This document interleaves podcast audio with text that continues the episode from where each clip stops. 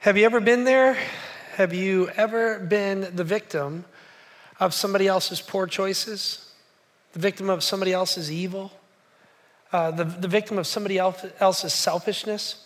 Because if you have, then you have wondered, where is God in that? I mean, if you have been on the receiving end of somebody else's abuse, then you have asked the question God, if you are real and if you are loving, if you are caring, if you are compassionate at all, where are you? And that's the kind of question that, uh, you know, Paul Young, the writer of this book called The Shack, and which has been recently made into a blockbuster kind of a film, uh, that's the kind of question he, he's asking in this. He's asking, Where are you, God? And how do we wrestle with the evil that is in our world? And now, this little book called The Shack, it's uh, been an amazing run for the writer because it was the most, uh, the best selling self published book in the history of the entire world. It sold almost 25,000, uh, 25 million copies. And when it started, he, he couldn't even find a publisher. So he just decided to put it out there on his own. His first printing was like 15 copies. And it's gone on to be one of the best selling books, top 100 best selling books in the history of the world. And so it's crazy just how good this book has done. And the book and the movie has kind of been met with mixed reviews. Some people, if you're doing any reading out there, if you talk to people, uh, they'll say that this is like the greatest thing since Jesus himself has walked the planet. I mean, some people just are raving about what this movie has meant to them, while other people think it's like from the devil himself, right? Uh, and I've spent a ton of time uh, reading reviews and trying to figure this out. And, and, I'm amazed at how split the Christian community is over this book and movie. It's, it's really quite amazing. So I want you to know that I have both read the movie and now I have seen the movie uh, thanks to Pastor Greg paying for it because I'm like, hey, spending 10 bucks for a movie at a theater? Are you crazy? That will kill me, you know? Uh, but Greg's like, come on, we got to go see this thing. And so he pays for it. So there you go. Uh, so I both have seen, uh, read the book and seen the movie. And over the next few moments, what I hope to do is I want to take you on a little bit of a guided tour through the shack. And uh, we're going to look at this book and this movie um, with, with, uh, with, kind of a charitable and yet critical eye. Uh, we're, we're going to attempt to understand what it teaches throughout this, this movie. Now, pause for a second. I already got emails and messages saying, you do realize it's just a fiction, right? It's just a fictional story. It's not teaching anything. It's not meant to, you know, kind of instruct us about anything. I don't know about that. Friends, listen, it's, that's just not entirely true because fiction forms us. It really does. Fictitious stories shape our worldview. They, they, they, develop our understanding of how life is and what we feel and what we're, we're driven toward as people. Fiction, it definitely, definitely has an inform, informative uh, influence on all of us. This is why, as, as wise parents, we keep our kids from certain things that are uh, you know, not age appropriate to them, right? So we know the power of influence that entertainment can have. We really do. And what's interesting, uh, the shack is trying to teach us something. And people go, no, no, no, Jay, it's not just a movie. It's not true because the author, over and over and over himself, the author says, I wrote this book to teach my kids and the world about who God is. So he has every intent to teach the, from this book. And if you've seen the movie, uh, you get that feeling that there is like this, there are times that you just feel like you're being taught something. And I'm gonna tell you something most of it is very good. Much of it is incredible, and much of it will, will move somebody toward the God of the Bible. And, and for big parts of it are just compelling and are, just so, so good. Um, but there are other parts um, that, that kind of fall short. It begins to make this picture about who God is, and, and it, it literally falls short in, in some very, very big ways. And so, oh, my notes are skipping around on me, kind of crazy. Um, and, and, so, what I want to do is we, we got to make sure that we, we get this understanding about who God is, and we got to get it right because uh, there are some things in life that you can get wrong. You understand this, right? There are some things like you bake a cake and you forget to put sugar in it. It's okay. You go, oh, that tastes terrible, and you throw it away and you move on with life. It doesn't devastate your life. But other things, you have to get right, and you got to get it right the first time. Am I right? Such as like bungee jumping, right? You, you don't show up and, and have the instructor go, hey, listen, man, I haven't done this very much, but I, I mean, I'm not exactly sure what to clamp on to what and where and all that, but good luck. You know, you would never do that. There's certain things You, you have to just get right. You can't afford to, to get wrong. And this idea about who God is and how we think about God and, and, spiritual things and the Bible and all that, it's just so important. We just can't go bungee jumping off the edge and hoping that we get it right. Knowing God for who He really is is critical. And let me tell you something, friends, it's worth us thinking about. It's worth us watching and listening to the world around us with a discerning eye and a discerning heart. Um, not just a critical heart, but trying to figure out what is really, really true and what is really not. Because even Jesus himself said this is critically important. Listen what Jesus said about this idea of getting the God thing right. Jesus said this in John 17, 3. He says, Now this is eternal life. He says, If you want to know how to how to make it into eternity in the right way. This is eternal life. He says this that they may they may know you, the only true God, that they may know you, the only true God, and Jesus Christ, whom you have sent. Believing the right things about God, knowing the right things about God is way more important than a bungee uh, you know, instructor hooking up all the right stuff. That's important. And we got to get that right. But this is even more important that we understand it. Now, there's a ton in this movie that will move you toward God, and there's a ton in this movie to like, but there are some things that just fall short. And, I don't necessarily want to condemn some things. I just want to make sure we're lifted in the right direction, that we have an understanding of what the God of the Bible really teaches us about these things. And, it's sort of like eating chicken, right? Like when you're sitting down to a good chicken meal, you eat the good stuff and you put the bones aside, right? And so that's what we're going to do. Here, here's how we're going to approach this whole thing we're going to receive what is good, and we're going to reject what is bad, and we're going to redeem what is lacking. Does that make sense? We're going to, we're going to reject what is, what is bad, or we're going to receive what is good, we're going to reject what is bad, and we're going to redeem what is lacking. We're going to lift up those things that fall short. And we're going to try to figure this out.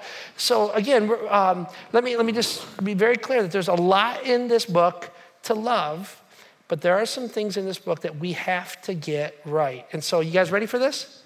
Let's go into the shack together. Let's give you a quick overview on it. The Shack is a book that seeks to provide answers about the most haunting questions of life. The big ones, like where is God in a world that is so filled with pain and hurt and evil? Uh, it's a tale that revolves around the main character, a guy named Mac or Mackenzie Phillips. And four years before he has his shack experience, we could call it. Mac's youngest daughter, a girl named Missy, was abducted during a family vacation and her body was never found. Later, we learned that the police found evidence of a brutal murder inside of this thing called the shack, what they called an old abandoned uh, shack. And so the story uh, begins by learning that this notorious killer, child killer, kills Mac's daughter, and Mac is wrestling deeply with the effects of that. And he's living in the shadow of great sadness.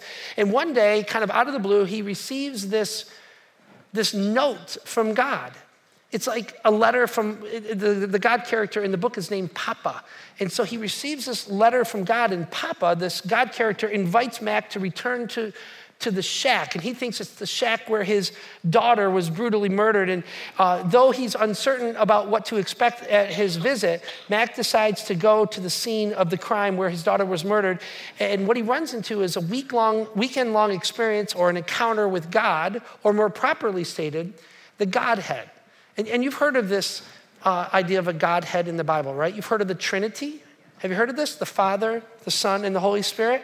Well, in the book, these three expressions of God, these three persons of God who are one, they're, they're expressed in bodily form in the book. And it gets very interesting because each of the members are present and each appears in bodily form. And, and the first one is Papa, who is like the God character, the Father God character in the book. And, and in the story, the, the name given is Elousia, which is the, the Greek uh, word for tenderness or compassionate. And we learn that God has this very tender and compassion side. And, and, one of the shocking things, as soon as you figure it out, is that the God Father, God the Father character, appears as this pleasantly plump African American lady. And you go, hmm, this is weird. And she's named Papa. She's the God character. But later in this book, uh, the, God reappears to, to Mac, our main character, uh, in the form of an older, long haired, ponytailed, you know, wise but tough, you know, kind of grandfatherly figure. And, and, so God makes these different appearances in, in this book. And in, in, the book, Jesus, uh, he appears as this younger, middle aged, uh, kind of uh, Mid Eastern descent kind of a guy. And the Holy Spirit character is given the name Sarayu, which is the Sanskrit language for wind or wind that blows, kind of illustrating the Holy Spirit, the wind that blows through our lives, right? And, and the Holy Spirit character is played by an, a, a, tiny, petite, like Tinkerbell effort, or uh, Asian descent lady, you know, just kind of this Tinkerbell type of character. Um, and, and, so the author has this description of the Holy Trinity. And if you've uh, read the Bible, or if you've heard this before, you kind of have this moment when you, when you see that God has appeared as like an Aunt Jemima character you kind of go, what? I don't, I don't get this. This is, this is crazy. This is so different. And immediately you want to say, this is blasphemy. This is, this is off the charts. This is making God something that he's not. And, and after all, God the Father says of himself, he says this, you cannot, uh, he says, you cannot see my face for no one may see me alive and live. And so this is a big and important biblical concept that we have to get right. God the Father is too big and too powerful and too strong to be reduced to any image. We understand this, right? We understand that no matter how this book presents God, it's always going to be smaller than God. It's always going to be less than God. Uh, so right away in the shack, you realize this that, that this author is, uh, is trying to take this creative license and um, for, for presenting God. Because if you're going to try to tell a story of this triune God, Father, Son, and Holy Spirit, you got to figure out a way to present it. And so I think the author meant well by this. With that said, though, understanding that no matter how you present God, it's just too small. I think the author uh, meant well, and we understand that, that the author was using this kind of creative license for telling the picture or painting the picture of how God relates to us. As a matter of fact, we learned that Mac um, had a terrible childhood. And Mac was abused by an alcoholic father, just had a terrible childhood, terrible relationship with his father. And God in the movie appears to Mac as this woman, we learn, because God, like, and we know this in the Bible, God is neither male nor female. You get this, right? God is what? Spirit. And John 4 24 says that God is not male or female, God is, is spirit. And so what we learn is that God is compassionate. And he appears to Mac in the most compassionate way to meet his need in that moment. Uh, he, Mac, we learned, wasn't ready to receive God as a holy father, God as an almighty father. And so, God, in his compassion, this is the author's telling of the story, God, in his compassion, meets Mac as this pleasant, tender, maternal, older black lady. And, and, it presents a different side of the person of God. Uh, and, and, later in the, in the movie, we know that after Mac deals with some of the pain and some of the hurt in his life, and he kind of tracks through his story, kind of going way back into his past, um, we, we learn that God appears, when Mac is ready, God appears to him as this heavenly father in the form of this old, wise, tough guy, right? And so he appears in both ways. And, and what I learned from this, and what I think this is true, is that, that God meets us where we are in a way that will take us where we need to go. Do you understand this about God? No, let, me, let me say this. I get it. It's crazy the way it's presented in the book, and it's, it's, it's, a, it's a story, it's fiction. I get it. But the truth is that for all of our lives, God will meet you where you are in a way that will take you where you need to go. This is God's compassion. For many of us in this room, we've had this relationship with God. We've been working on this relationship with God. And if you're like me at all, you have moments that it's just dark and it's a struggle and, and you're wondering what's next. And let me tell you something after all these years of trying to figure out who God is and trying to walk with Him, I'm learning that God meets me where I am and lifts me from where I am and takes me to where I need to go. And friends, I think you're going to find that to be true. Uh, as a matter of fact, in the book of Philippians 4:19, it, it says that God meets you in all of your need. He meets you in all of your need. And yes, we get it. God is not this pleasantly plump African American lady. But we also get that God is not some white bearded, old, tough, wise man.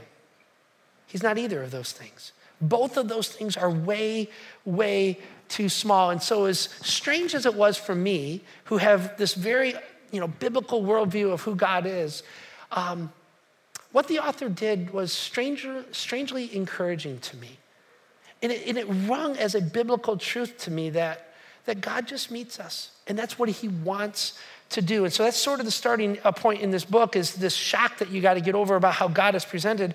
And in this book, we learn that Mac has been given this opportunity to meet with God, and so he could learn to deal with the great sadness of his life, the overwhelming pain and disappointment from losing his child to, to such an incredible evil.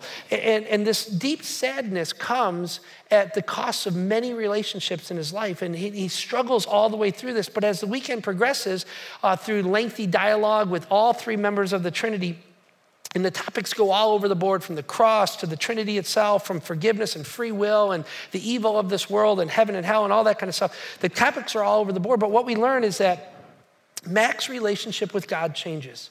It's, it's torn apart bit by bit by bit, and it's put back together again in, in a totally different way. So, what I would like to do is I want to just show you a one minute clip to kind of set up Matt's, Mac's deepest struggle. Check this out. You're the Almighty God, right? You know everything. You're everywhere all at once. You have limitless power. Yet somehow,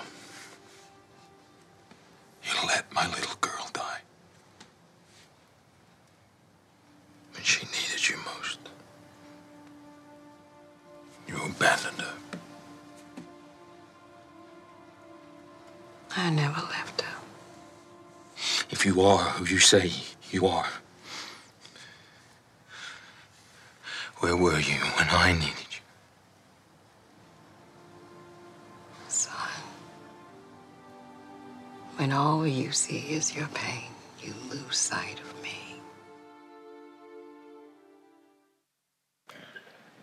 So you can see the tension, right?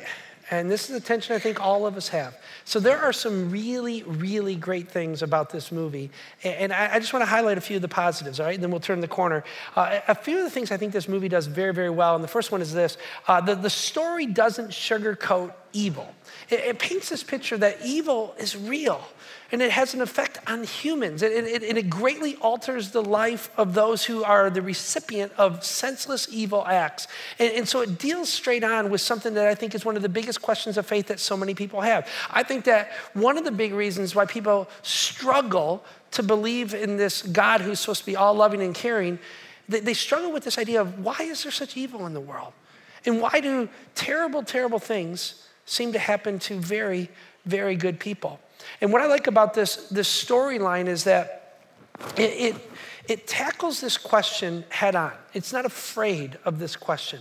And as Christians, we shouldn't be afraid of this question either. And I think at times in this, this, this story, this, this movie, um, the, the writer does a, a good job trying to answer this, and it's even creative and powerful at times. And so I think that's a very uh, important part of this movie. So if you're struggling with this, this kind of question in your own life, I think this movie would help you get downfield in your relationship with God. And, and I think there's a second thing I really like about this movie is that, that God meets us personally in suffering. Come on that God meets us personally. This, this book and, this movie does such a great job of making us understand that God is not aloof to our pain. He's not out there turning his back on us, but he knows when you're broken and he cares. And he is at work in the brokenness of our life. And friends, this is deeply biblical. This is true of your life and my life. If you're like me at all, again, you've gone through times that you just wonder where God is. And in this movie, God is screaming, I am here. I have not left you. I have not abandoned you. I am with you. As a matter of fact, we remember from Psalm 23, one of the great chapters in the Bible, it says, Yep, yes, yes, yes, yep. I walk through the valley of the shadow of death, but I will not fear evil, for God is with me. And this book, this movie, just brings that to life. I think that's really true. Here's the third thing that I think that this movie does such a great job with is it shows our need for a personal encounter with God. Christianity, the Christian faith, it is not a religion. It's not. Not like we know religion to be. It is about a relationship with God. And, and, one of the things that we talk about in this church is that you and I, we need this. We need a relationship with God. We, we can't just come into a place like this, sit in rows like this, looking at the back of somebody's head and expecting that somehow God's going to come alive to you. It has got to be personal. It has got to be purposeful. That you and I, we have to work on our relationship with our Heavenly Father, with our Creator. We have to work on inviting the Spirit of God into our lives. I think this is true of your life and my life. I think at some point, all of us get tired of just knowing about God and hearing about God when God doesn't feel real to us. God's meant to feel real to you.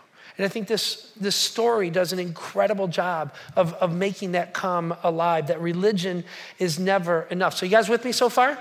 Y'all good so far? So, now we're gonna turn the corner a little bit. And this is where you may want to throw things at me if you're a shack lover, okay?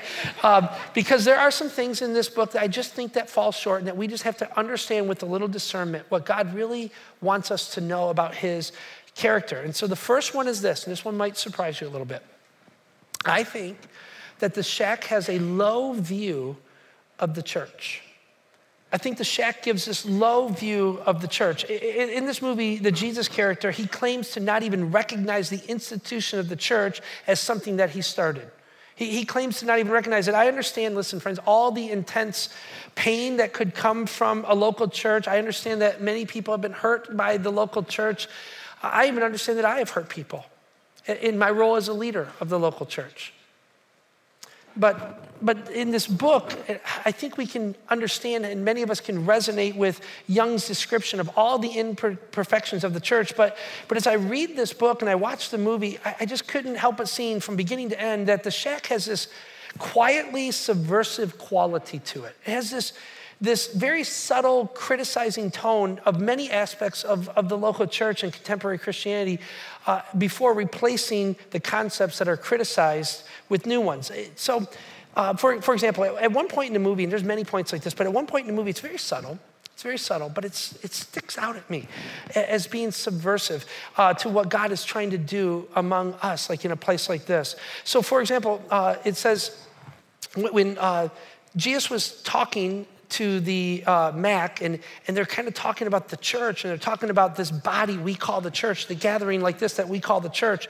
It, it says, Jesus' character says, You're talking about the church as this woman you're in love with. Then he says, I'm pretty sure I haven't met her. She's not the place that I go to Sunday on Sundays. Woo. By contrast, this is what Jesus says about the church. He says this in, in the book of Matthew, he says, I, this is Jesus' words, I will build my church. I will build my church. It's my church. I'm going to build my church. I care about my church. He says, I will build my church and the gates of hell will not overcome it. Another place in the scripture says, I love the church and I gave up my life for the church. Now, friends, let me tell you something. I pray to God that Jesus shows up at our church every single week. And when I hear this, there's part of me that recoils because, friends, I believe with all of my heart, yes, there are all kinds of imperfections in the local church, and there are all kinds of struggles even in our local church, and there's a whole bunch of things that we don't get right. But, friends, I believe with all of my heart that when the church is working right, the church is the hope of the world. The church is the grace giver of God to the world. Listen, what's gonna fix our world is not more government. What's going to fix our world is not more education, not more business, not more money, not more entertainment, not more songs. What's going to fix our world is the grace of God handed to our world. And friends, the church, you and me, what we're doing right here, and brothers and sisters like us all around the world, are the grace givers of God. We are the purveyors of the truth of God to the world. And friends, listen, I get it. We have got to get this right. We've got to get this right. Because the world's counting on us to get it right. And I get it that, that the church is not a building, the church isn't just us, the church is the body of Jesus around the world that meets locally, just like this. And friends, what we do matters. And I have to believe, I have to believe that God shows up here. I have to believe that when we gather like this, that there is something holy and beautiful and sacred that happens among us. I have to believe that God visits with us, and I have to believe that God visits with you through this place. I, I, felt one of the more troubling lines in this entire movie was from the Jesus character again. Uh, Mac and Jesus were talking about being a Christian, right? And, and Jesus says, this blows my mind. He says, Who said anything about being a Christian? Jesus character saying this. Who said anything about being a Christian? I'm not a Christian. And I read this, and, and this was so troubling to me. I, I just, I couldn't understand why the writer would put this line in there. So I went crazy, and I'm so glad that you guys paid me to do all kinds of reading. And, and so I read everything from this author. I was trying to figure out what in the world are you talking about? And he had an article about this very statement about him saying, I'm not a Christian. But what was interesting in this little article, he said, Oh, I'm most certainly a Christian. But it depends on how you define the word Christian. So he begins to talk about in the movie, the way he wrote it the way he did was because he said the world looks at the Christian church and doesn't understand what we are and who we are and who we're supposed to be. He says the world looks at us and thinks of us as condemning and judgmental and arrogant and shady in so many ways and out for our own pocketbook and we only care about us. And he says, if that's what you define as Christian, then he says, I'm not a Christian. But he goes on to say, but if you define Christian as loving like Jesus, and following Jesus and sacrificing like Jesus and being generous like Jesus and trying to bring grace to the world like Jesus, then he says, I am most certainly a Christian. But, but the problem in the movie, if you just watch the movie, it doesn't bring that context at all into it. It doesn't bring that understanding at all into it. Friends, and here's what happens when you, when you watch these subtle tones that are against the local church like this, and you don't put proper context to it, people walk away with the wrong impression of the role of the church and the importance of the church. Um, and, and I'm going to as you kind of move through this movie, he, he downplays the role and he downplays the role of the church and the Bible. And, and yet Jesus says this the, the builder of the church. And I'm going to say something that is not very popular in the world, but Jesus says this.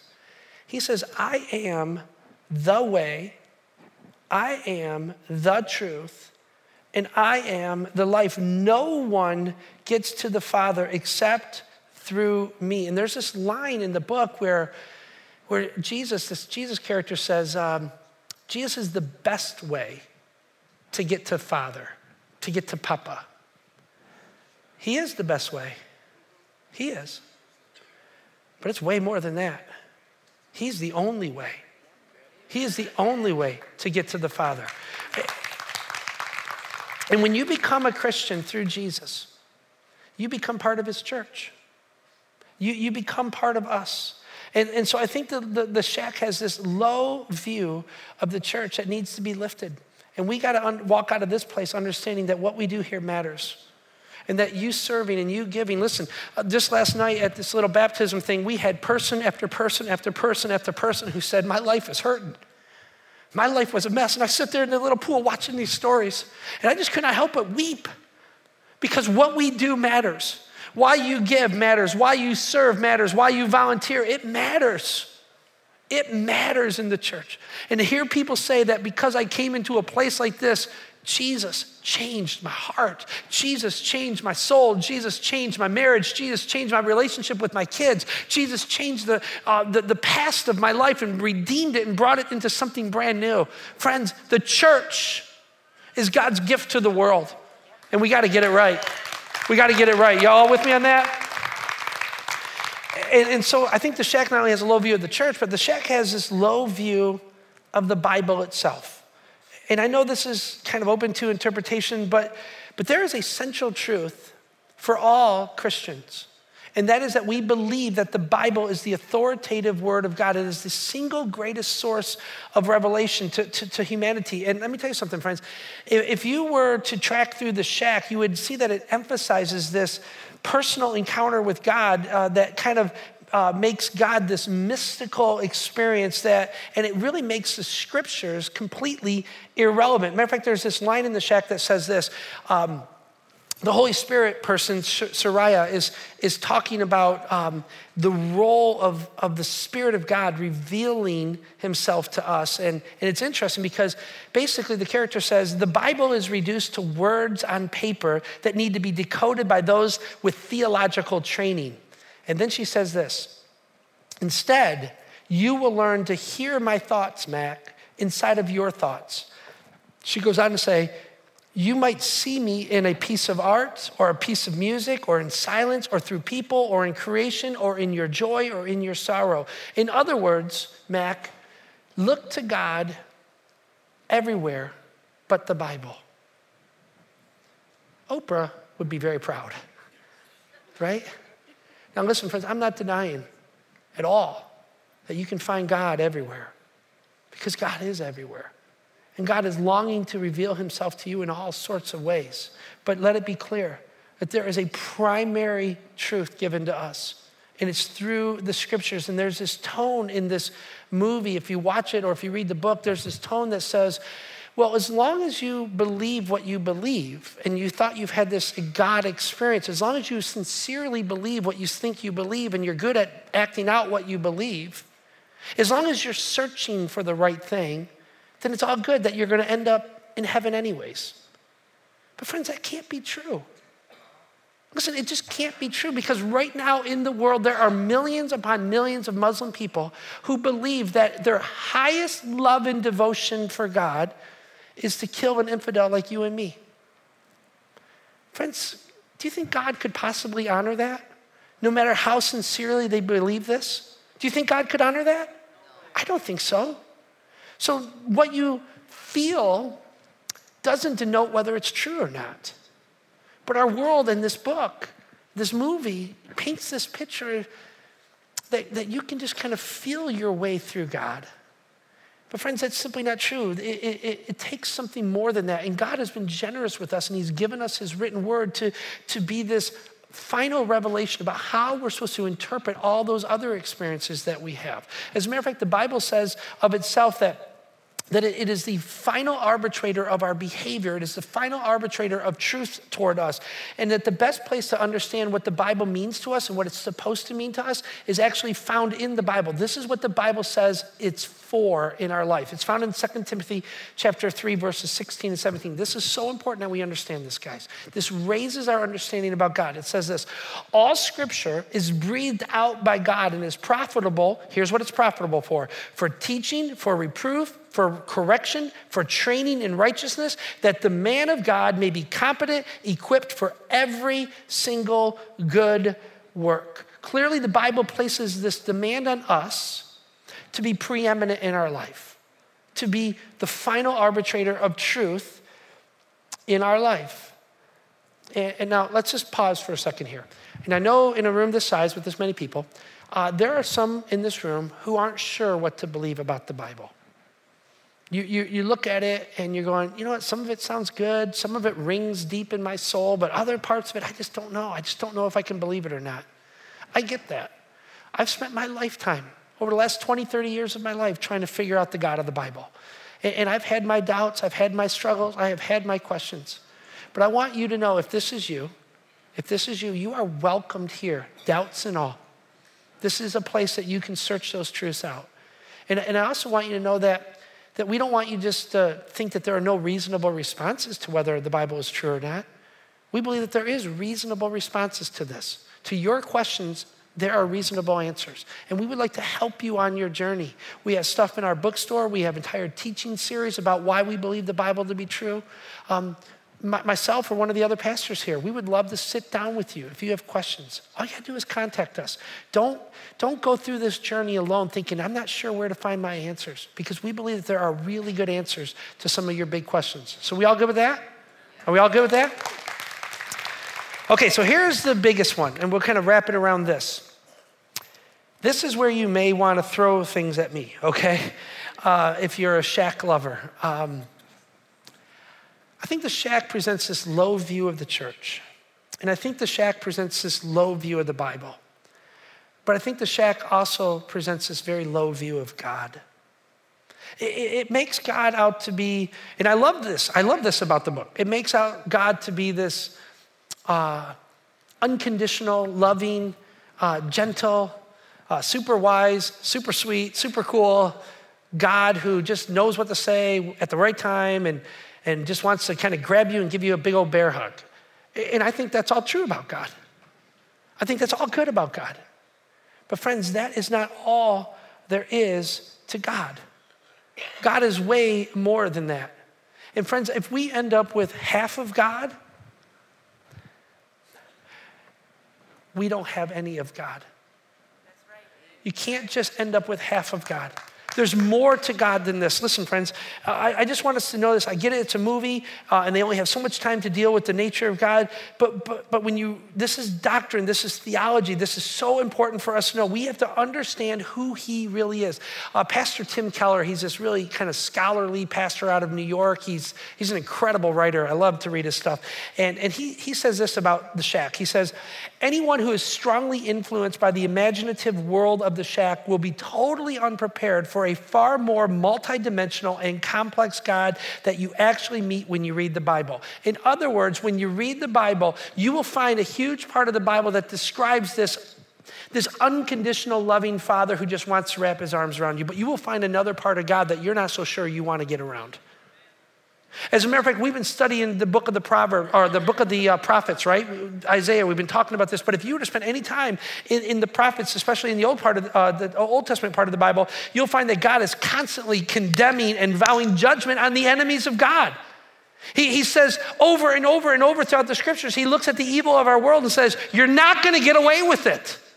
But if you look at the God of the shack, it, it re- repeatedly denies that sin is even offensive to God.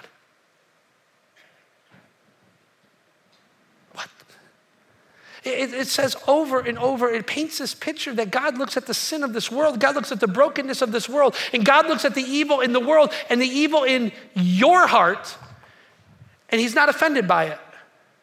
He's not put off by it. Friends, that simply cannot be true. That God will call into an account all of our actions, all the actions of this world. If you, if you were to read Psalm 119 in the scripture, a, a person who reads Psalm 119 would be, would be reading the writer saying that he delights in the law of God, in, in the decrees of God, in the statutes of God, in the judgments of God. But if you were to read the shack, you, you would see that, that God is uh, given up on any rules for humanity or expectations for humanity. That there's this line in the movie that goes over and over. Says, "All he wants is relationship." All he wants is relationship. There's, there's part of the movie where the God character, uh, Papa, is talking and, uh, about sin and judgment and all that. And, and, Papa is portrayed as this, you know, again, this loving and compassionate uh, person. And in the movie, Papa says, Sin is its own judgment. And friends, that's true. That, that, that's true, right? I mean, that's called consequences, right? When our kids screw something up, they pay the price for it. Am I right? If you do something stupid, you're probably going to get hurt in the process, both emotionally and physically. It's just the way life is. It's called the law of consequences. But let me tell you something as a good father, I don't just go, hey, I'm glad he got his own way. As a good father, I go and I see my, my sons acting up. I go and I correct them. I discipline them. I don't just let the law of consequences play out. I also provide direction and uh, reproof and instruction and discipline in their life. Any good father would. And parents who look at their kids and go, well, whatever's going to happen is going to happen, and don't provide leadership, we call those people lousy parents, right? We call them lousy parents. And then there's this other part in the movie, it blows my mind. It, it, Papa is fond of saying that she's fond of everybody, despite their actions. Now, let me tell you something. I believe God loves everybody, despite our actions. I know God loves me in spite of my actions. Whew, and I'm thankful for it. I'm so thankful. Anybody thankful for that? Come on. But, but listen, uh, Mac, when he's talking about the, the murderer of his daughter, when he's talking about the abductor and the child molester that, that, that, that took his daughter from him, he begins to talk about the judgment of God, the wrath of God. And the Papa character, the God character, answers Mac like this Wrath? Question mark. Wrath? You lost me right there. I have no wrath. And I look at that and I go, Are you kidding me? I think this is the greatest tragedy of the shack.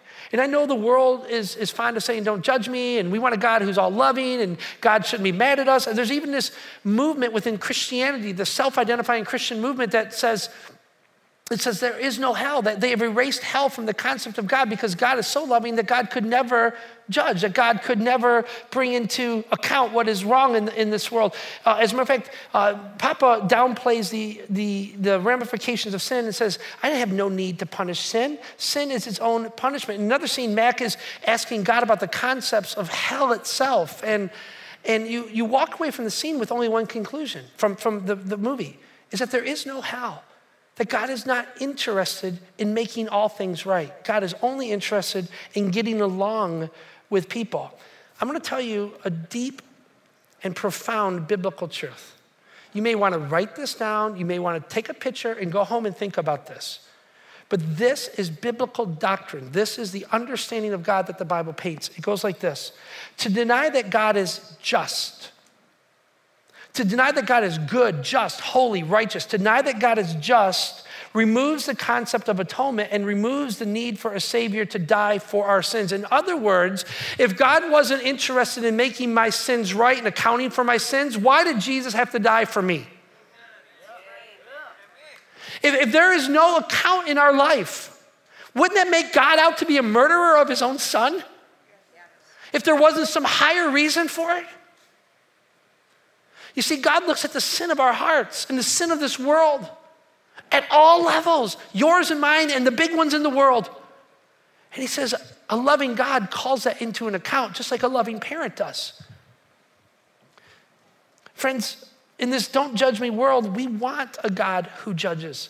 We want a God who looks at evil and, and, righteousness and can discern the difference. We want a God who can look at right and wrong and figure out which is which, don't we? I, I think that we do. And let me tell you something, friends. To make a right judgment is loving from God. Just like it's loving from a parent. Uh, to make a right judgment over sin and evil is, is good and loving and it's noble and it's caring to do this. Uh, as a matter of fact, if you were to go to the very end of the Bible, there's this book called Revelation. And it's forward looking at what's going to happen at the end of it all. So you know, for those of us who believe the Bible, we believe that, that God revealed this to a man named John. And John writes down what he sees coming at the end of the age. And this is at the very end of the Bible when there are very few words left after this in the whole Bible. This is how it sort of ends, okay? This is just before the, the real ending. It's like just a little bit before it. Okay, here's what it says Revelation chapter 20, verse 11. Listen carefully. Then I saw the great white throne and him who was seated on it. The earth and the heavens fled from his presence, and there was no place for them. And, and I saw the dead, great and small, standing before the throne, and the books were open. What's in the books, friends? The story of our lives. The story of our lives. Listen, it says, I saw that the books were opened. Another book was opened, which was called the Book of Life. The dead were judged according to what they had done eh, as recorded in these books. The sea gave up their dead that were in it, and the death and Hades gave up their dead that were in them. And each person was, what does it say? Each person was judged. There's a day coming that I am going to breathe my last breath and I'm going to stand before God. And I'm going to have to give an account for who I am. Now, God provides a way out for me. His name is Jesus. Because I can't withstand that kind of judgment or scrutiny. And my guess is maybe y'all are a little bit better than I am, but you ain't that much better. You're going to need somebody to stand in the gap between you and God. And the Bible says that's Jesus. That's why he died to pay for my sin, to pay for your sin, because God demands a payment and it's just too expensive for you and me to pay. So he makes a way out. Listen to what it says. Um, it says that they will be judged according to what they had done. Then death and Hades were thrown into the lake of fire. The lake of fire is the second death. Anyone whose name was not found written in the book of life was thrown into the lake of fire. Friends, if God doesn't have a wrath, then God's not holy. And if God doesn't make judgment, then God's not good. But God is holy and God is good. And he looks at the evil of this world and he discerns the difference. But if you were to read through this book, I'm afraid, friends, that you will get only one side of God. But there is another side. God is far more complex. And friends, if you only get half of God, you get none of him. Amen? Now, um, now if, uh, as, as we, we talk about this, my hope is that you won't walk out of here going, oh, that's just another one of those stick in the mud pastors. They don't like anything creative. Anything. That's not me at all, honestly. And I love this movie. I think there's all kinds, I think you should see this movie. I think if you got an unbelieving friend, you should see this movie with them. I think it'd be great. But I just want us to understand that there is more to God than this movie makes out. All right, so if you got big problems with this and you're going to email somebody, I'll, I'll just give you my email address. It's greg at metrocitychurch.tv. Okay? All right. Hey, would you do me the honor? Uh, are, are, we good with this? Uh, does this help you understand? Okay. Um, so would you stand to your feet? Uh, would you stand to your feet? And uh, I just want to pray before we get out of here. And, uh, you know, I, I, mean, the band did such a great job today and, and last night, just so many good things happening in our church. I want you to know that I want you to be involved. I want you to take your next step. Just don't come and attend. Get involved. We need each other. We need to take the grace of God to the world. Okay? Let me pray for us. Can I do this? Uh, Father in heaven, we take a moment to uh, humble ourselves before you. And God, I think somewhere in our soul, we know that you are undefinable. And, and, we, we recognize that we can't put you in a box. And, and we're appreciative of the efforts made by this movie maker. We hope and pray that it does great things in people's lives. We, we hope and pray that it brings people to you. Um, but God, I pray that they would, that, that they and that we would search you out and really come to know you and love you and understand who you are. God, help us to grow, help us to take our next steps. Everybody in this room, God, may your grace cover us all. In Jesus' name, amen. amen. amen.